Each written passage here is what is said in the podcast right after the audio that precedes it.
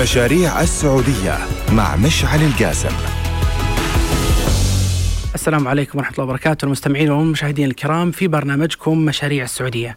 طبعا زي ما عودناكم في هالبرنامج حنتكلم عن التحولات الكبرى اللي تصير في المملكة اليوم وأهم التغيرات اللي صارت في مختلف القطاعات. تكلمنا عن مجموعة من برامج التنمية الخاصة بالرؤية آه، اللي اليوم نشوف اثرها في مجالات كثيرة جدا. آه، مو فقط المجالات المالية بل مجالات الطاقة مجالات النقل المجالات التعليم أو غيرها من القطاعات المهمة.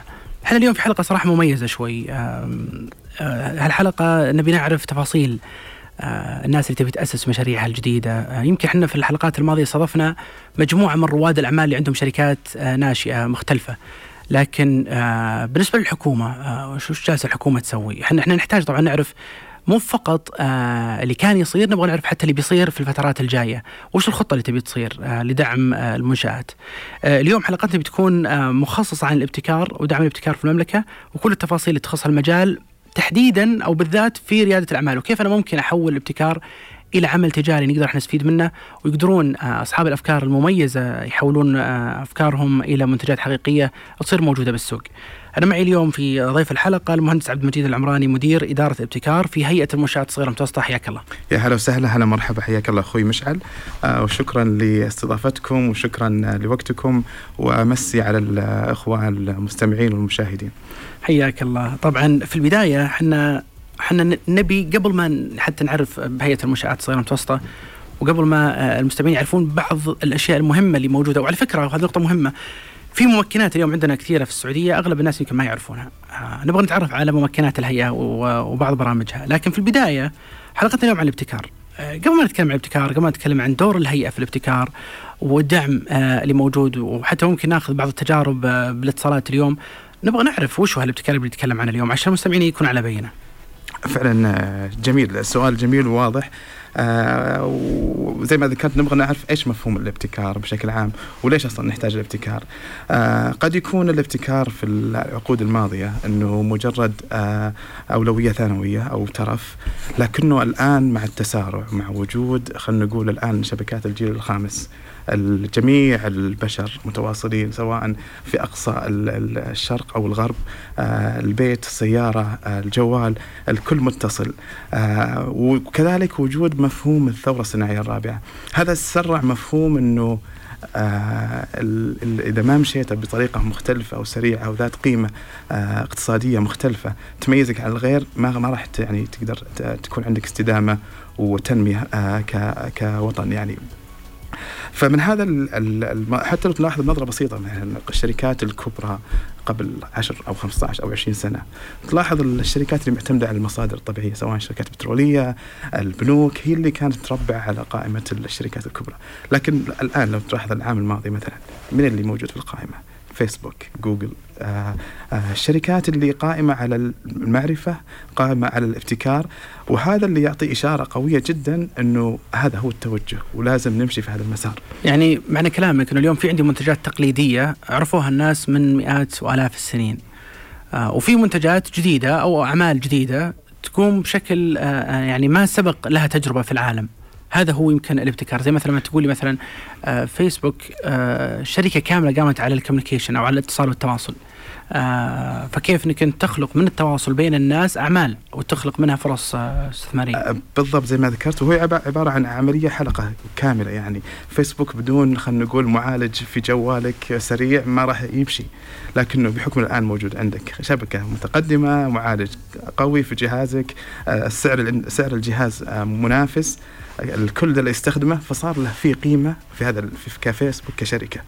آه هذا يقود على الميزة التنافسية حقت الابتكار إنه سريع والنمو والسستينابيلتي حقته الاستمرارية فيها كبيرة عالية جدا. آه لكن ودي أسأل قبل إيش تعريف الابتكار؟ لأنه في بعض الناس يعتبر يقول الابتكار عبارة عن فن لا تخليه عبارة عن علم. لكن آه في نفس الوقت إذا أنت تبغى تقيس شيء معين لازم يكون عنده آه يعني تعطيه تصورات معينة. آه فمن هذا المنطلق كان في عدة تعاريف. من ضمنها اللي نعتبر إنه أكثر وضوح اللي هو تعريف الابتكار الخاص بمنظمة الاقتصاد والتعاون التنمية. وهذا اللي إحنا نعتمده في منشآت وكذلك ممتاز. في جهات كثيرة تعتمده منها هيئه الإحصاء. هو إيش يقول؟ عملية بروسيس هي عملية تحويل أو تنفيذ منتج جديد أو خدمة جديدة أو محسنة يعني مو بشرط إنه يكون اختراع فقط لا إنه يكون تحسين بدرجة كبيرة لشيء قائم. فمعناه إنه في عندنا ابتكار أو عفوا في عندنا إبداع أول شيء وفي عندنا اختراع ثم عندنا ابتكار. فالابتكار عملية التحويل هذه من مجرد إبداع أو مجرد اختراع إلى منتج. إلى منتج قابل للشراء في الأسواق والخدمات. هذا المنتج ممكن يكون منتج ممكن خدمة ممكن لا ما يحتاج مو لا منتج ولا خدمة ممكن يكون طريقة تسويق أو طريقة يعني الباكجين أو حتى إجراء عمل. يعني موضوع كل مفهوم الاقتصاد التشاركي الآن ما هو مو يعني منتج. هو في الأخير تعديل في طريقة إجراء العمل. خلى بدل ما أنت تروح للمقدم الخدمة المقدم الخدمة يجيك بخلال الاعتماد على المصادر الموجودة لدى الناس. ممتاز. آه، أنا أنا يمكن هذا السؤال يعطيني أنا أيضا أو الاجابه تعطيني سؤال ثاني. اليوم منظومة الابتكار آه، زي ما قلت أنت قبل شوي الابتكار بشكل عام آه، وتحويل الأفكار الخلاقة الجميلة الجديدة المتجددة إلى فرص أعمال تقدر الشركات تستفيد منها وتستغلها بشكل كبير جدا. لكن أنت بشكل عام قبل ما ندخل إحنا فعلا مين اللي قاعد يلعب في هالموضوع بالمملكة عندنا اليوم؟ ما تشوف أن الابتكار بشكل عام من جنرال يعني هذا رأيك الخاص أنه في مخاطرة عالية جدا آه، الشباب لما يدخلون هالمجال آه، يشوفون فرص كبيرة. أنت شو تشوف الابتكار بشكل عام السوق حقه؟ هل هو مخاطرة؟ هل هو فرصة؟ هل هو وش تعريفك أنت الشخصي له؟ أي سؤال مهم صراحة. موضوع الابتكار إذا كان الطريق اللي أنت تمشي فيه دائم كل يوم معبد وماشي نفس الطريق ما يعتبر هذا ابتكار. ابتكار أنه لازم تروح لمنطقة مختلفة آه، فيها فرصة أعظم فيها مخاطرة عالية صحيح لكنها في فرص أعظم للنمو. أنت تكون سباق أنت بتملك آه هذه المنظومة بشكل عام. آه وهذا السؤال ممكن يقود إلى إحنا كأشخاص. يعني هل فعلا الابتكار موجود فينا كأشخاص؟ كم نسبة الابتكار؟ في نظرية أو قانون يعتبروه يسمونه ال innovation diffusion اللي هو انتشار الابتكار.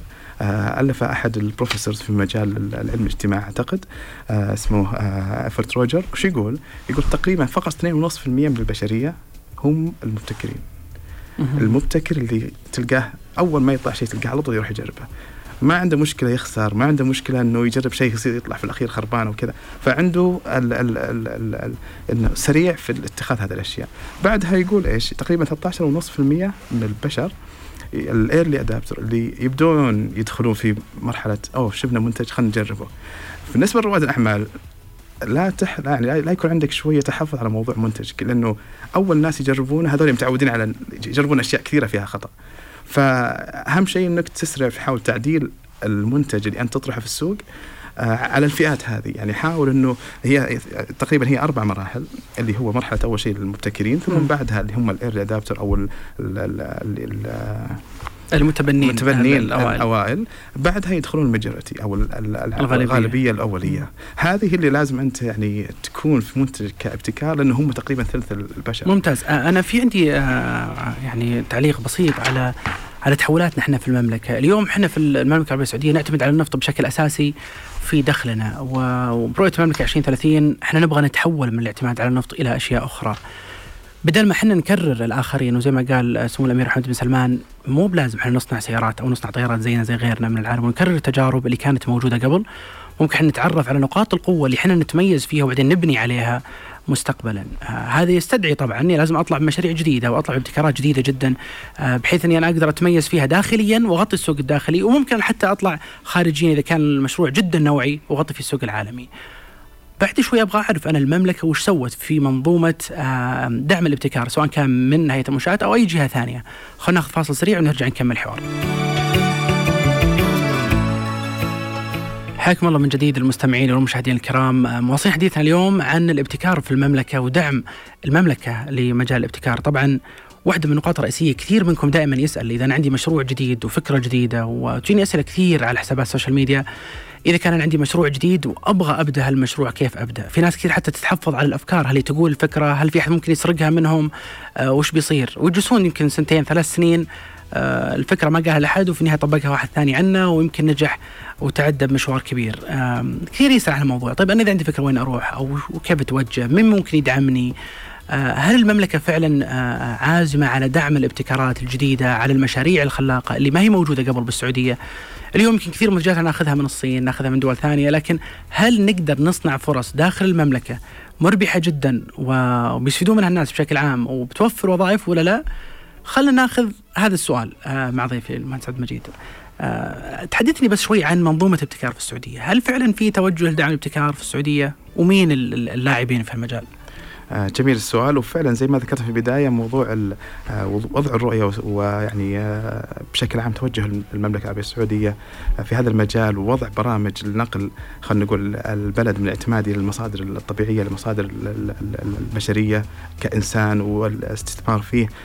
كذلك تحويل أو مستهدف من اثنين من مستهدفات الرؤية اللي هو موضوع تمكين القطاع الخاص من 40 من من الزيادة من 40% كناتج من مجموع الناتج المحلي إلى 65% كقطاع خاص كامل وبالتخصيص المنشآت الصغيرة والمتوسطة المساعدة في آه، رفع آه، مساهمتها الناتج المحلي من 20 إلى 35% هذا تقريبا أربع أضعاف العدد الآن اللي تقريبا نص تريليون. هذا الموضوع مو سهل وموضوع أنه ما ما راح يمشي بالدعم التقليدي. فبهذا الموضوع وكون منشآت إحنا جزء من منظومة أكبر وأشمل. آه، المنظومة هذه تتكلم عن القطاع العام بجميع الجهات الحكومية. تتكلم عن الجهات البحثية والمراكز الابتكار ومراكز التطوير. عندنا كذلك اللي هم مقدمي الخدمات. مقدمي الخدمات ممكن يكونون حاضنات ومسرعات أعمال ممكن يكونون آه، مستثمرين أفراد ممكن تكون شركات استشارية تساعد رواد الأعمال أو حتى المبتكرين بخصوص موضوع دراسات الجدوى موضوع التأكد من جاهزية التقنية وغيرها. آه، في كذلك اللي هم اللاعب الأساسي والأكبر في المنظومة اللي هم رواد الأعمال أو أو أصحاب المنشآت الصغيرة اللي هم مستفيدين. أي اللي هم مستفيدين. مين في بشكل عام المنظومة. مين في من الجهات الحكومية كأمثلة اللي لها علاقة بدعم آه، الابتكار في السعودية؟ الجميل. الابتكار طبعا بشكل عام بدون وجود المعرفة ما ما, ما راح تقدر تنفذ زي ما قلت لك إن الابتكار عبارة عن نتيجة وليس سبب.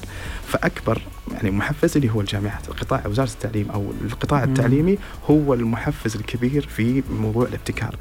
مخرجات القطاع التعليمي والجامعات آه سواء كمشاريع مثلا طلاب تخرج وغيرها آه هذه هي بإذن الله المستوى القريب أو اللي بدأنا نلمسه أو حتى المستوى البعيد بإذن الله تلمس المملكة بكل لها أثر. لكن كوزاره التعليم والجامعات لها دور. في كذلك دور للجهات القطاع الخاص مثلا أو عفوا القطاع العام برضو مثلا دور منشآت في موضوع الابتكار.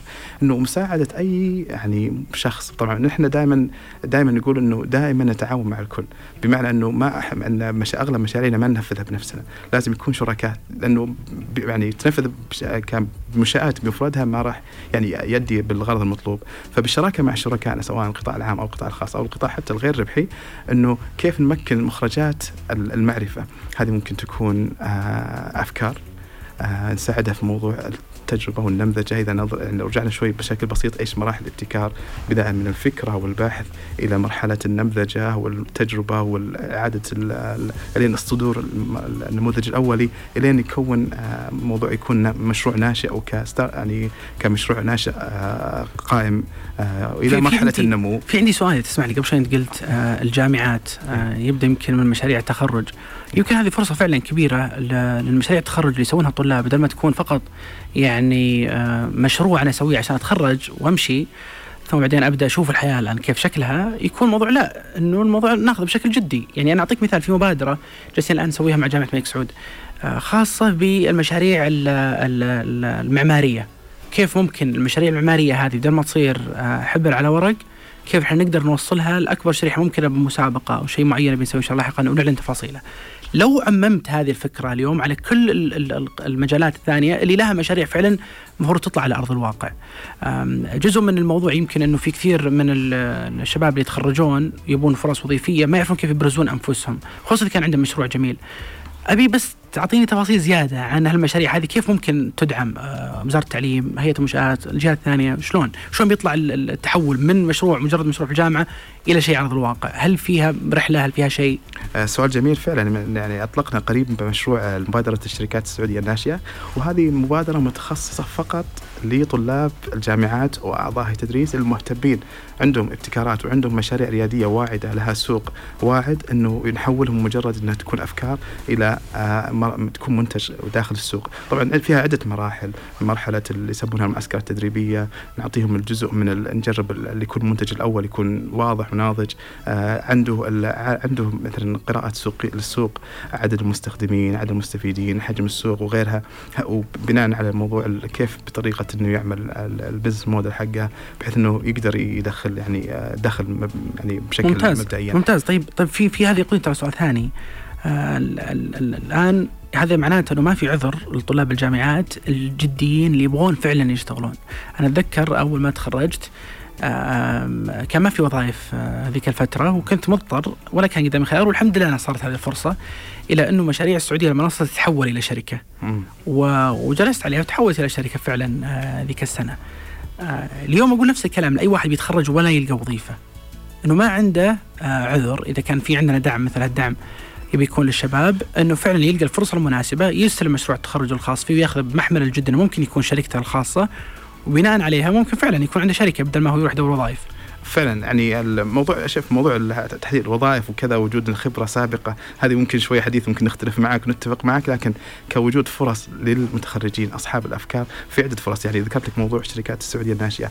عندنا كذلك موضوع مراكز الابتكار. عندنا مركز متخصص في تحليل البيانات والذكاء الاصطناعي يساعد أي واحد متخصص في عنده منتجات سواء شات بوت وغيرها ممكن تدخل السوق. إحنا نقدم جميع الخدمة. مو فقط إحنا عندنا عندنا جزء زي ما قلت لك منظومة. عندك مثلا مشروع آه، آه، برنامج بادر وعندك وزارة الاتصالات وتقنيه المعلومات وال يعني يمكن سمعتوا عن أيوة، المبادرة اللي تدريب، اطلقوها صح. أيوه رواد التقنية وغيرها. ففي عدة مشاريع وعدة مبادرات. هو فقط بعض الأحيان قد يكون الواحد شوية متمحور على فكرته ودائما يحاول يخليها بشكل يعني أنيق وكامل وهذا ما راح تصير. لأنه الآن في ساعه في وقت السرعة. MIT عندهم تعريف الابتكار. يقول الابتكار عبارة عن طبعا هم يحبون المعادلات فيقول الابتكار هو حاصل ضرب. الفكرة بالتسويق أو بنقلها للمشروع مهما كانت فكرتك عظيمة. عرفت لكنك ما حولتها للسوق ما بدأت ما بدأت تدخل في مرحلة التنفيذ التجاري صح. ما لها معنى في في المقابل لو فكرتك بسيطة لكنك شاطر وتعرف كيف تبيع وكيف عندك شركاء وتقدر تقنع الناس وحولتها للسوق فعلا. تحقق الابتكار في عندي سؤال آه، قبل شوي قلت قلنا هيئة المنشآت أكثر من مرة. وبداية الحلقة أيضا تكلمنا عنها آه، بس أبيك تع- تعطيني تعريف بسيط للمستمعين وش هيئه المنشآت الصغيره المتوسطه؟ وش هي وش دورها وش مسؤوليتها بشكل عام جدا؟ عشان ناخذ فكرة لباقي النقاش. جميل. آه، منشآت تقريبا هو الهيئة العامة للمنشآت الصغيرة المتوسطة عقدت أول اجتماع مجلس إدارة في نهاية الربع الرابع تقريبا 2016 من بعدها نعتبر تقريبا الآن سنتين ونص تقريبا من إطلاقنا. بدأنا باستراتيجيات عدة أطلقنا عدة مبادرات وكذلك طورنا عدة مبادرات. أن الناظر للمفهوم أعم كمنشآت صغيرة متوسطة. آه بناء عليها أنه أحد دورنا أو الرسالة أو الرؤية اللي نبغاها أن نمكن قطاع المنشآت الصغيرة المتوسطة ليكون اللاعب الرئيس. في تحقيق رؤية المملكة ومن بعد. آه كيف يعني- نحققها؟ أي كيف؟ كيف نحقق عندنا تقريبا سبع آه، مرتكزات نعمل عليها. أول مرتكز اللي هو كيف نخلق فرص لأصحاب المنشات الصغيره والمتوسطه كيف نروح مثلا يمكن سمعت عن برنامج اكتفا برنامج نساند اكتفا يقول ب 20 21 60 آه، طبعا أرامكم مسويتها اكتفى ارامكو إيه. أيوه 70% من المنتجات اللي أنا آه، أستهلكها وتصير لازم محلية. تكون محلية. آه، سابق نفس الشيء يقول 75% من المنتجات اللي أنا بستهلكها بتكون محلية. تتكلم عن وشركه الكهرباء مؤسسه 24 تحت مياه 26 فعلا. مؤسسه تحت المياه أطلقنا معهم مركز ابتكار متخصص في تقنيه البناء. أوكي. عفوا تقنيات. التحلية. وبشكل خاص كيف نساعد أصحاب المنشات الصغيره والمتوسطه ورواد الأعمال من خلال عمل مم. مفهوم اللي يسمونه reverse engineering أو الهندسة العكسية مم. كيف نخلي هذه ال- ال- القطع الغيار اللي يحتاجونها تكون داخلية. إيه، فالآن هو. تقريبا بيطلق إن شاء الله بعد العيد. فنرحب أي شخص مهتم بكونه إنه يلتحق بالمركز ويقدم خدمات التحلية فيها فرص يعني ف- فهذا هذا المرتكزات الثاني. الموضوع أي. تعزيز الطلب حلو. كيف نخلق فر- الطلب الشيء الثاني موضوع أحد اللي يعني مش أشكاليات اللي شفناها في القطاع في, أصحاب المنشات السوق موضوع ممارسة الأعمال وكيف نشتغل مع إحنا ما ننظم إحنا أي. كجهة أن- فقط يعني ترخيص الحاضنات والمستريحات هو اللي يعني نقدر اللي بيدنا يعني. يطلع من عندكم إيه إيه. لكنه دورنا الأعظم والأكمل إنه كيف إن نكون المحامي لاصحاب المنشات الصغيره والمتوسطه رواد الأعمال مع الجهات الحكومية الأخرى فيما يساعد بموضوع استمراريتهم، موضوع سهوله دخولهم للأعمال، موضوع ال- الإجراءات والاحتياجات،. هذا هذا أحد المرتكزات. في كذلك موضوع أحد العوائق اللي هو موضوع التمويل، فقط 2% من مجموع. التمويل في المملكة العربية السعودية يروح للمنشات الصغيره والمتوسطه. وأعلنتوا قبل مدة عن شراكة بينكم وبين بنك التنمية بالضبط. للتمويل. بالضبط. يعني هو التمويل موضوع كبير جدا إنه ممتاز. الهدف الرؤية إنه الانتقال من 2% ل 20% صح. هذا الرقم جدا كبير. فإحنا انطلقنا عدة مبادرات. طبعا مبادرات في شيء يسمونه التمويل الراسمالي اللي هو كيف نساعد نحفز المنظومة كرواد كمستثمرين أفراد أو حتى صناديق استثمارية إنهم يقل نقلل عليهم المخاطرة في الاستثمار في الشركات الناشئة بحيث إنهم نزيد عليهم المحفظة التمويلية بحيث إنهم يأخذون الراحة في الاستثمار في الشركات. في التمويل كذلك الإقراضي كيف نساعد المؤسسات التمويليه غير البنوك. المؤسسات التمويلية كيف نساعدها أنه يكون عندها الكاش بحيث إنها تعطي آه، تمويل للمنشآت الصغيرة والمتوسطه بسعر منافس. آه، كذلك برنامج كفاله ما يعني برنامج كفاله تم رفع رأس ماله تقريبا الآن إلى 1.5 مليار. برنامج كفاله قد الحين لو أنت صاحب منشأة صغيرة متوسطة أقل من ثلاث سنوات البنك بيقول أنا ودي اخدمك لكن ما عندك قوائم مالية. فبرنامج كفاله يقول لك أنا بغطي 80% من المخاطرة عليك لكن أنت بنك تبدا توسع في موضوع الاقراض. هذا موضوع التمويل. الموضوع اللي يعني الحلقة اليوم هو موضوع الابتكار وتبني التقنية. هذه أحد المرتكزات اللي أنا بقول يعني يعني اوضح للمستمعين والمشاهدين أنه الابتكار صار جزء من سياسات، جزء من استراتيجيات القطاع الحكومي. منشآت وعدة قطاعات حكومية تتبناها فلك تتخيل أنه ك ك كجزء من المرتكزات اللي نحن عليها نشتغل عليها كمنشآت موضوع الابتكار وتبني التقنية. عندنا يعني مبادرات كثيرة عندنا مبادرات زي ما ذكرت لك موضوع مراكز الابتكار وكيف ننقل رواد الأعمال وحتى أصحاب المنشآت الصغيرة المتوسطة إلى مرحلة متقدمة في مجالات واعدة سواء مجالات زي ما ذكرت موضوع الثورة الثورة الصناعية الرابعة موضوع الذكاء الاصطناعي موضوع إنترنت الأشياء وغيرها. آه وكذلك عندنا في موضوع مبادرات الابتكار اللي هو كيف نحفز أو الأصحاب يعني يمكن يجونا شوي أصحاب براءة الاختراع أو أصحاب الابتكار زي ما مشاريع التخرج كيف ننقلهم مرحلة أخرى أنه مم. ننقل منتجاتهم هذه إلى السوق. ممتاز. فعندنا برامج تدريب ملكيه فكرية وغيرها ممتاز. أنا عندي سؤال قبل ما آه، أخذ فاصل. اليوم في مجموعة كبيرة زي ما قلت أنا قبل شوي من الشباب يجون يسألوني إحنا عندنا أفكار ونحن عندنا مشاريع إحنا نبغى دعم. بعضهم يبغى بس تمويل بعضهم يبغى مثلا دخول مستثمرين بعضهم يبغى يعرف أصلا وش المفروض إنه يسوي. آه، والأسئلة صراحة كثيرة مرة والناس كثير جدا. يعني أحيانا أنا أحول بعض الشباب على بعض الجهات ولا يلقون تجاوب وبعدين يرجعون لي لدرجة أحيانا إني أنا أحرج من ضغط الشباب وحرصهم الله يعطيهم العافية. وبالعكس هذا يعني يعطيني فكرة عنهم هم كاشخاص مصرين بعضهم والله يجلس تقريبا ست شهور يسمر يرسل لي يبغى آه، مساعدة بشغله معينة. يعني أحيانا أحاول أحيانا ما أقدر. فهذول الشباب. يعني كيف تبي تتعامل منشآت معهم؟ خصوصا اذا إذا فعلا في ناس ملحين على انه يبغون ينفذون مشاريعهم أو يقابلون مستثمرين أو يلقون لهم فرصة معينة. آه وأعتقد بنك التنمية عندهم آه عندهم آه مركز الاستشارات دلني أعتقد. يقدم استشارات للشباب وكذا. فما أدري يعني هل هل المنشات لها علاقة فيهم؟ تقدم دعم لهم؟ يعني يعني كيف فعلا تتعامل المنشات معهم؟ وفعلا صراحة بس حاب أقول للشباب ذكرتهم إنهم ملحين استمر في هذا الشيء لأن هذا هو الطريق الصحيح في موضوع الأعمال بشكل عام. إذا أنت ما فتحت طرقت الباب عدة مرات ما راح يعني صح. يكون عن ترى النور كمشروع. آه أول شيء يعني زي ما ذكرت نحن منظومة وفي كثير لاعبين في المنظومة ويقدمون الخدمات لكن مثلا في منشآت أنا ودي بس يكون اطلع يدخل على موقع منشآت اي يستعرض جميع الموقع مفصل على على مراحل المشروع يشوف يشوف إيش الخدمات المقدمة في الموقع. بعدها أما إنه يشوف حسابنا في تويتر أو يروح مركز دعم المنشات مركز دعم المنشات في ناس يمكن يستقبله. آه عندنا برامج دورية بشكل آه يومي. عندنا مستشارين بشكل يومي كذلك. عندنا معسكرات تدريبية بشكل شبه أسبوعي. بمعنى إنه حتى لو أنت صاحب فكرة وتبغى ما ما, ما تبغى جلسه استشاريه فقط. تبغى تدخل مثلا في برنامج تدريبي. نوفر لك ثلاث أيام. برنامج مكثف. تدخل بفكرة تطلع عارف ويمكن تطلع فكرة مختلفة لأنه السوق مختلف وغيرها. ف... وهل هذه المعلومات موجودة على الموقع عندكم يقدرون يشوفونها؟ الجداول الدورات ال... بالضبط يعني اللي بيتابع حسابنا في تويتر وبيدخل على موقعنا وبيزورنا في مركز ممكن مو شرط إنه يزور يعني حتى عندنا مثلا نقدم خدمات أونلاين وغيرها آه، بس حتى لو كان يلقى البيانات موجودة ويلقى اي نعم يدخل على مشاهدة قفلة اي أو يزورنا في آه، حي الغدير آه، ممتاز. في الرياض. في الرياض. طيب ممتاز. خلونا بس ناخذ فاصل سريع ونرجع آه، معنا اتصالين مهمة نبي ناخذ تجاربهم آه، في آه، في الابتكار كيف استفادوا من خدمات هيئة المنشآت. ناخذ فاصل ونرجع. لكم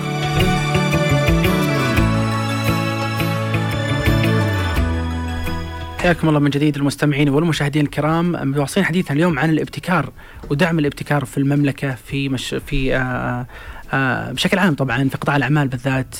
معنا في على الهاتف الدكتور فهد فتيني مخترع واحد مستفيدين بمشروع جائزة ومعرض ابتكر أو برنامج تتجير براءة اختراع حياك الله دكتور فهد. أهلا وسهلا الله يحييك. الله. يسلمك. ودي في البداية الله يعطيك العافية تعطينا فكرة عن آه، آه، عنك وعن مشروعك. آه، مشروعي هو آه، آه، خلع الأسنان التحفظية.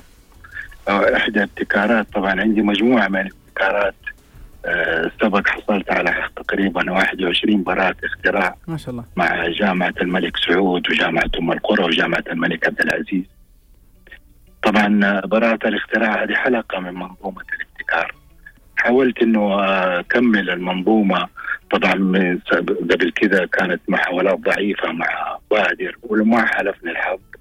في عام 2018 طبعا بدأت مع منشات شاركت في مسابقة أبتكر وفزت بإحدى الجوائز. وبعد كذا ترشحت لبرنامج تتجير وهو تحويل الابتكارات هذه والمنتجات آه، لمنتجات آه، نستفيد منها آه، في الأسواق. وهل كان آه، هدفك يا دكتور في البداية أنت الابتكار نفسه والاختراع ولا كنت فعلا هدفك تجاري تبي تروح للسوق بالمنتج اللي عندك؟ والله هدفي أنا في البداية اللي هي الحاجة يعني وجدت أثناء ممارستي في طب الأسنان إنه في حاجة آه. والحاجة هي كما يقولوا ام الاختراع. فهي اللي يعني دفعتني إنه أبتكر لأدوات إنه أحس في حاجة لها لاستخدامها في طب الأسنان بس ما كان في بالك إنك أنت تبي تسوي مشروع وتبني عليه آه لا لا آه. لا طبعا كان في في البداية إنه أبتكر أدوات تساعد اطباء الأسنان يستفيدوا منها في مهنة طب الأسنان طيب إيش صار عليك بعد ما دخلت على على مشروع أو برنامج تتجير؟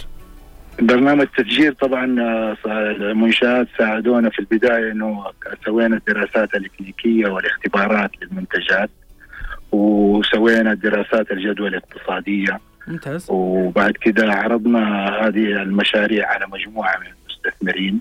والحمد لله ربنا وفقنا مع عدد من المستثمرين وأسسنا شركة للابتكارات الطبية. والآن أنتجنا أول ابتكار اللي هو اداه خلع الاسنان التحفظية. مم. وعملنا اتفاقيات للتوزيع محليا ممتاز وبالإضافة إلى البيع المباشر عن طريق موقع الشركة الالكتروني وين وين تصنعون؟ تصنعون داخل السعودية ولا برا السعودية؟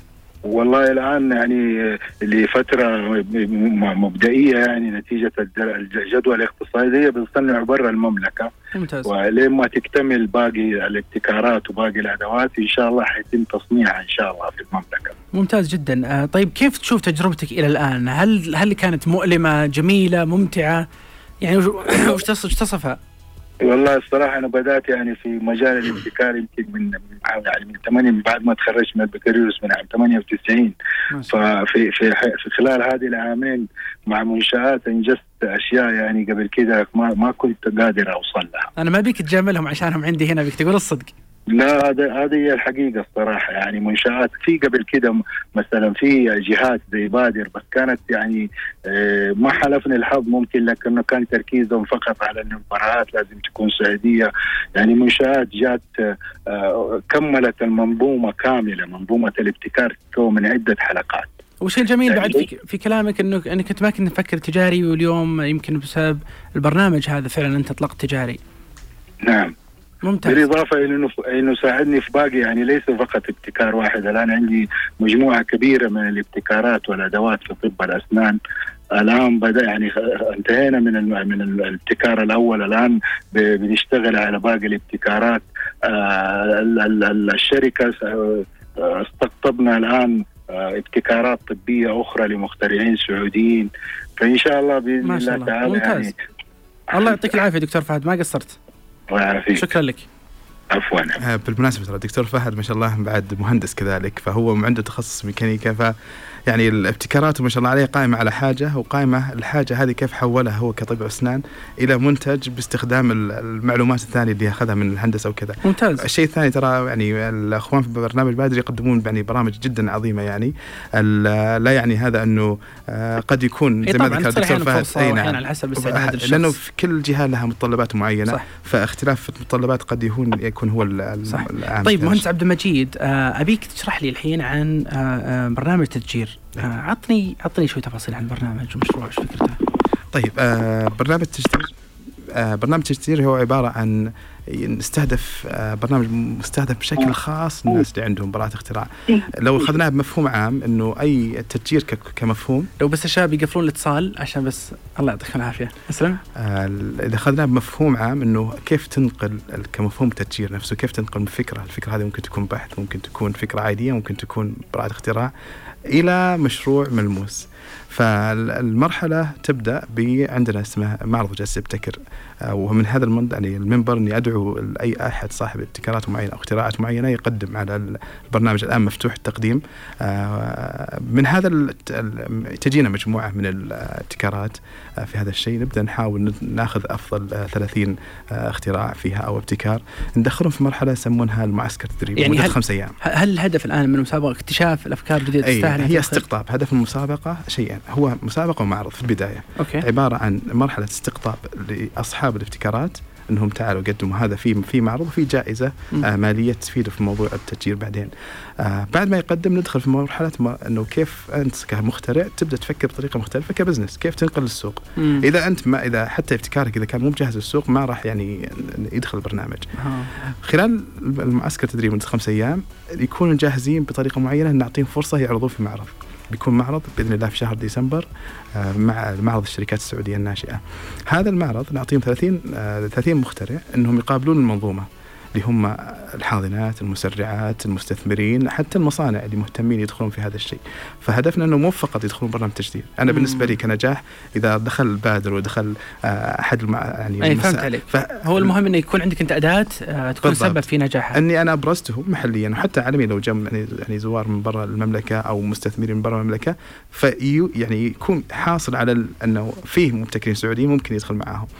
في نفس. الوقت إذا ما يعني ما حصل على بعض البرامج عندنا برنامج اللي هو تسويق براءة اختراع أو تسجيل يدخل هذه المرحلة، المرحلة هذه نبدأ ندخل عليها بشكل تفصيلي لمدة تقريبا أربع شهور نبني معاه ال business من يعني من إلى موضوع. ال feasibility والخطة التسويقية وغيرها.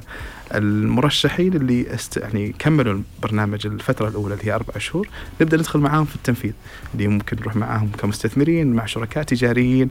لتصنيع منتجاتهم ممكن يكونون يدخلون في آه، مشروع يعني آه، مستقل ممتاز جدا. آه، آه، خليني أخذ فاصل سريع وأرجع لكم مع دكتور مؤيد برضو عنده تجربة جدا مثالية وعنوان الشركة Health Pro AI ذكاء الاصطناعي. عنوان جدا مثير. خلينا نشوف المكالمة بعد الفاصل.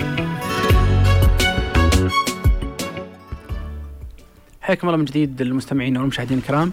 مواصلين حديثنا اليوم عن الابتكار ودعم ريادة الأعمال آه، بشكل عام في المملكة. آه، ال- ال- الشيء الجميل اللي اليوم قاعدين نسمعه إنه في فعلا ثقافة وحركة كبيرة جدا على مستوى المملكة بشكل كامل كيف أنه عالم ريادة الأعمال يصير نوعي ويصير عنده مشاريع استثنائية ويصير عنده جودة عالية؟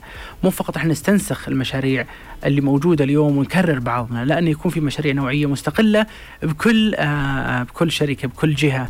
آه أدعم السوق السعودي، السوق السعودي اليوم كبير، الفرص اللي فيه ممكن أحققها جدا كبيرة. آه على قولتهم يعني آه في في النهايه فرق بين رجل الاعمال ورائد الأعمال، الفرق إنه رائد الأعمال يدخل في أشياء جديدة وفيها مخاطرة عالية جدا وبعدين ممكن يكسب منها مكاسب كبيرة. مثل قبل شوي كنت أتكلم مع ضيفي عن شركات التقنية اللي قدرت تحقق نجاحات جدا ضخمة اليوم تعتبر من الأكبر في العالم. معي في الاتصال الدكتور مؤيد الخليفة مؤسس Health Pro AI أحد المستفيدين من برنامج ذكاء مسار رواد الأعمال في هيئة المنشآت. حياك الله دكتور. السلام عليكم حياكم الله أهلا وسهلا. شكرا على الاتصال أخ مشعل. الله يسلمك ويحييك. آه، دكتور أول شيء آه، عطنا فكرة عن المؤسسة وش هي نعم.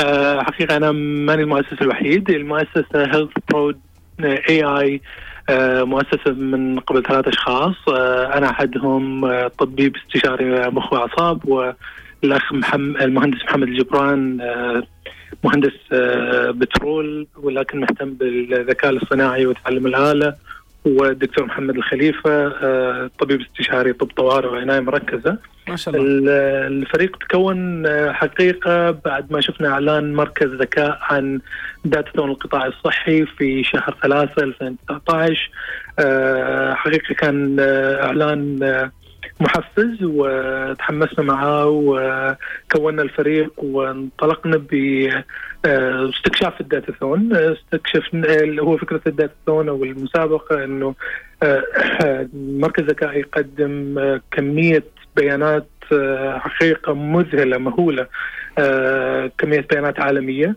آه، الفكرة أنه تحدد نقص معين أو أو آه، ثغرة معينة في القطاع الصحي وتحاول إنك تسدها بتقنية المعلومات. آه، وهذا واحد من اهتمامنا المشترك. آه، إحنا ثلاثة شايف بين أطباء من خلفيات مختلفة. مهندس بترول لكن مهتم بالتقنية. هل هل افهم مختلفة. هل أفهم من كلامك انه إنه في مركز ذكاء بناء على الفرصة اللي هم أعطاكم إياها أنتم قدرتوا تعرفون وش المشروع اللي تبنونه؟ نعم بناء على الفرصة اللي أعطوني إياها وبناء على استكشافنا لها كونا كونا فكرة أو بذرة لفكرة اداء أولى لفريقنا وننطلق من خلالها. طبعا مركز ذكاء أو كمية قاعدة البيانات وحجمها اللي قدمها كانت هي ال هي ال يعني الشيء الرئيسي اللي ساعدنا إن إحنا نكون الأداة الأولى اللي ننطلق منها. طيب ممتاز أنتم أنتم اسم الشركة آه اللي هي Health Pro AI اللي هي الذكاء الاصطناعي عطني عطني فكرة أنتم يعني وش سويتوا؟ وش صارت الشركة؟ هو هو هو الذكاء الاصطناعي الجزء الأخير اللي هو ال AI بس الجزء الثاني هو ال Health Pro هو فهو هي شركة أو مؤسسه لتطبيق آه لدمج تطبيقات الذكاء الاصطناعي في القطاع الصحي وهذا شيء جدا حديث بالنسبة للدمج الذكاء الاصطناعي في مع الطب التقليدي في القطاع الصحي على مستوى العالم يعني صح. آه مراكز قليلة ومؤسسات قليلة اللي مهتمة بهذا تطبيق تقنية الذكاء الاصطناعي في القطاع الصحي. طيب أبيك تشرح لي أكثر شوي يعني وش الخدمات اللي عندكم؟ وش المنتجات؟ هل, هل في شيء معين تبيعونه أنتم؟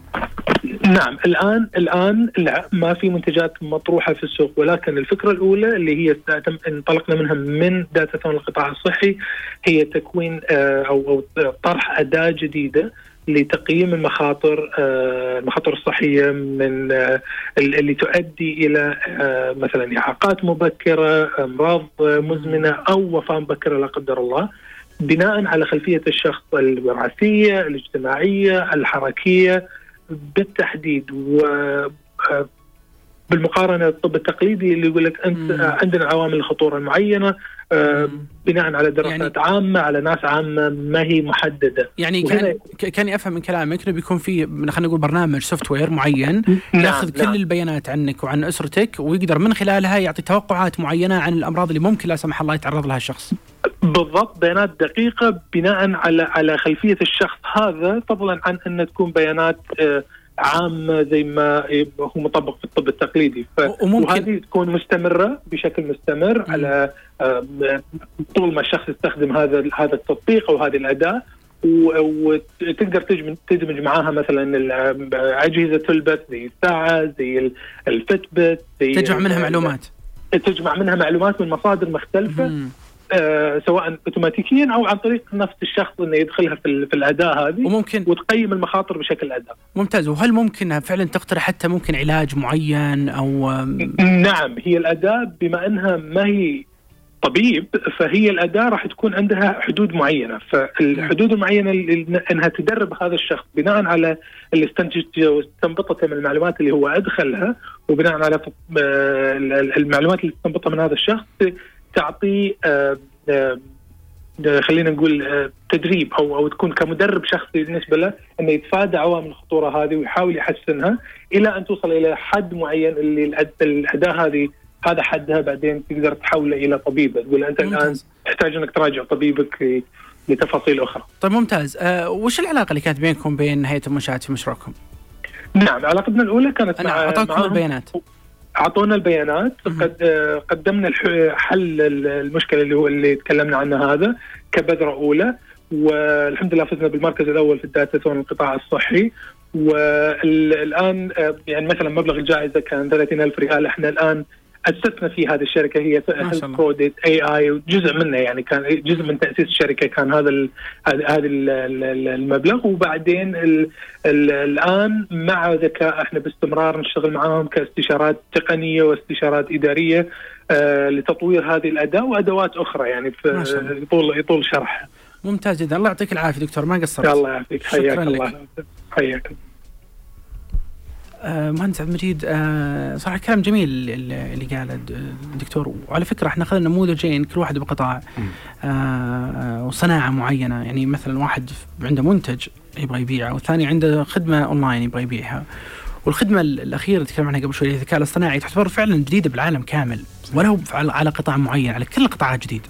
يعني اليوم مايكروسوفت وجوجل وأبل وشركة OpenAI اللي أسسها إيلون ماسك كلها تشتغل بشكل مو طبيعي على كيف نستفيد من آه هذه الصناعة بشكل عام وتوظيفها وفهم البيانات هذه وإعطاء قرارات مهمة. إذا كان هو على العالم جديد وعلينا إحنا أجدد أكيد ف وهذا القطاع يعني دخل فيه الدكتور وأنتم دعمتوه هذا يعطي يعطي صورة جميلة على على التنوع اللي ممكن إحنا نلقاه بالمملكة من الإصدار الداخلي عندنا إحنا في المملكة، ابيك تعلق لي بس على موضوع والتنوع اللي بيصير عندنا لاحقا. آه، شبي يعني فعلا زي ما ذكرت موضوع حتى يعني موضوع مركز ذكاء وزي ما ذكرت مفهوم الذكاء الاصطناعي وتحليل البيانات وال big data وكونه هو النفط القادم، هذه كلها شيء جديد وقديم يعني وتو مستحدث. الهدف عندنا في موضوع مراكز الابتكار إنه ننقل آه، رواد الأعمال أو حتى المبتكرين لمرحلة متقدمة أخرى. قلنا إيش ممكن يعني المراحل المتقدمة ممكن نساعدهم، حاولنا نناظر إيش التقنيات المستقبل اللي هي مبنية على الثوره الصناعية الرابعه فلقينا مثلا الموضوع الذكاء الاصطناعي تحليل البيانات الأمن السيبراني آه البلوك تشين آه وغيرها من التقنيات ال IoT وغيرها هي المستقبل. فأطلقنا أول مركز في المنطقة بشكل عام متخصص في الذكاء الاصطناعي وتحليل البيانات. مو بهدفنا تعليمي ولا بحثي هدفنا إنه كيف أساعدك أنت كرائد أعمال. تنتقل من مجرد إنه والله تفكر مثلا تسوي chatbot ولا مثلا في موضوع ال healthcare إلى مجرد فكرة أنه لا أنه في المركز نوفر لك متخصصين. يعني عندنا ناس جاي من Silicon Valley مسوي شركات سوى 3 exit والآن يعطي يقدم استشارات يدخل في برامج تدريبية. عندنا ناس آه كذلك نعطيه الأدوات اللي ممكن تساعده. من برامج حاسوبية من أجهزة بحيث إنه تساعده إلى تطوير منتجه النهائي وكونه يكون قريب من السوق. عندنا في مركز ذكاء في المنطقة الشرقية اللي هو ادعو جميع المهتمين مركز ذكاء طبعا اللي هو اللي فيه البيانات والمعلومات تقدر تستفيدون منها الناس أو الشركات هو هو مركز في يعني مبنى يعني مركز جغرافي في المنطقة الشرقية في برج أدير هو جزء من مجمع ريادة الأعمال في الخبر. آه يقدم مو فقط يقدم بيانات لا يقدم خدمات استشاريه، يقدم برامج آه تعليمية وتدريبية مم. لأصحاب منشآت صغيرة ومتوسطه، يعني قبل فترة أطلقنا المعسكر التدريبي أنت كصاحب مطعم عندك نقاط بيع فتعاون مع شركة فود Foodics إنه كيف أنت كصاحب مطعم ولا مقهى بالبيانات الموجودة عندك تعرف والله إيش العميل يبغى في الحي الفلاني ولا إيش العميل آه إيش الفرصه اني اتوسع في المنطقة الفلانيه.